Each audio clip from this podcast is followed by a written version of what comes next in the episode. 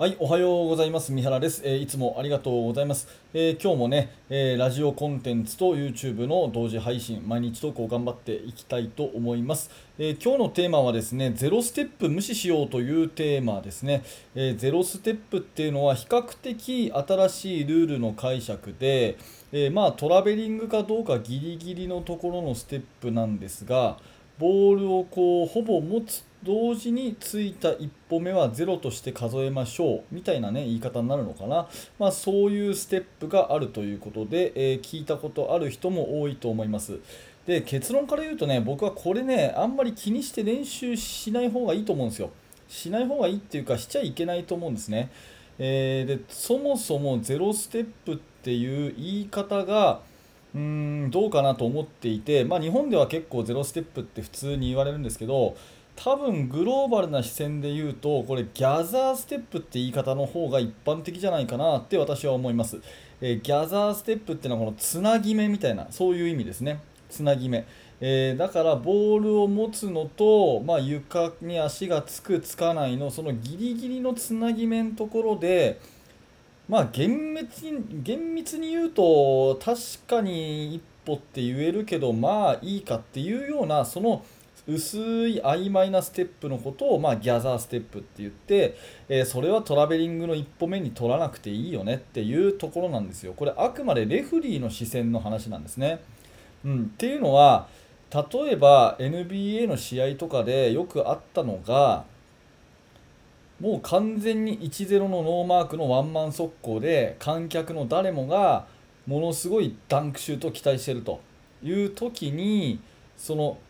ボールをつかむキャッチするのとステップのそのつなぎ目のギャザーのところで厳密に言えばスローモーション見れば確かに1歩目かもしれないけどそんなん取っても誰も喜ばないから取らないでスルーしてダンクガシャーンって決めさせてあげましょうっていうようなそれがまあいわゆるゼロステップの考え方なんですよ。審判がこれをま気にしないで、えー、これは流していいですよとスピードのあるプレーの中で、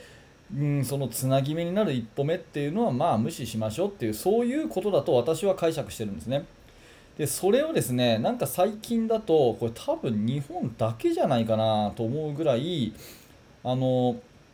これはゼロステップなのかどうなのかみたいな議論がよくされることがあって。でどっちかっていうとあのコーチ目線というよりはプレイヤー目線でですねあのツイッターとかでこれはゼロステップですか？とかねこれはトラベリングですか？とかねこんなステップだったらどうですか？みたいな議論があってリプランにもこれはいいと思うとかダメだと思うとかボールをここで保持してる保持してないとか結構こだわってる人いるなーって冷ややかに僕は見ているんですね。で、えーとまあ、最初に言ったようにこれレフリーの視点で、あのー、なんか会場がしらけるようなトラベリング服ぐらいだったらそのギリギリのギャザーのところは流しましょうっていう解釈だと私は思うので、えー、まあ、今日の本題っていうか私が言いたいことはこういうことなんですけどプレイヤーがなんかこうハックするべきマスターするべきですね技術じゃないんですよ。これは0歩目だから実質3歩分歩けるけど OK でしょみたいなところを追求して練習するべきものでもないしで結構こういうことをねしてる人多いんじゃないかなってすごい思うんですよね。ちょっと本題とはずれますが、あの一昔前にゾーンディフェンスが中学生以下で禁止になったんですね。まあ現状今もなったんですけど、なってるんですけど、その時に、あのまあ普通はマンツーマンちゃんと正しいマンツーマンを教えて練習してチーム強くするっていうのが普通なのに対してあのコーチの中ではこれはねセーフなんじゃないかとかねゾーンっぽいけどこれはダメっぽいけどこれだったらあのコミッショナーの旗は上がんないだろうとかねそういう議論がなんか結構多くされてた時期があったように思うんですね。うん、なんかそれって違うかなってすごく思っていてそれのプレイヤー版がこの0ステップでなんか変にこだわってこれだったらいいでしょうとかこれだったら OK でしょうとかこれは使えるとか使えないとかね、まあ、NBA でよく取り上げられますから、まあ、ジェームズ・ハーデンとかさがやるとあれは0だからいいとかね。本当にどう見ても3歩動いてるけどこれだったら大丈夫1歩目が0なんだみたいなそういうふうにしてそこに練習時間を割いたり、まあ、もっと言うとねあのスクールとかでそういうことを教えてんでしょうね、うん、だからなんかプレイヤーが新しい技術をこう身につけたみたいな錯覚を起こしがちなんですが、まあ、何度も言ってるようにこれレフリーの視点でのそのギャザーをギリギリの薄いギャザーをまあ良しとしようっていうだけの話でプレイヤーがそれをねえ知った上でなんかどうこう新しい技術をするっていう問題じゃないと思うんですよ。だからコーチ視点とかあと私もレフリー一応やりますけどレフリー視点で言うと、うん、このゼロステップギャザーステップの、えルールが加わったから明記されたからといってプレイヤーがなんか新たにできることが増えたっていうふうにはあんま思ってないんですね。うん、なので、えー、あんまりそこに変にね、えーと、エネルギーと時間を割かない方がいいかなって思っています。まあその昔に比べるとその、ね、いわゆるゼロステップを使っての、ね、シュートが認められるっていうようなことがあるは確かにあるんですけどじゃあそれがね試合中に何回やるかって言ったらそんなやんないですよね。うん、あのもっともっとこう基本技術やることちゃんとあると思うんですよ。トラベリングにしてもしっかりね、えー、まず1、2のストライドステップがちゃんとできるとか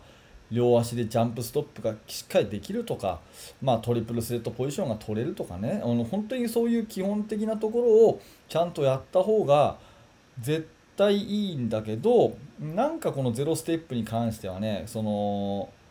変な意味での研究対象とかになっちゃってる気がして、えー、それは若い皆さんには違うよって言いたくてですね、うん、もっと言うとそのギリギリのところをなんか教えている指導者がいるとすればなんかもっとね大事なことってあるかなっていう風な、えー、独り言でした。まあそんな感じですね。えっ、ー、と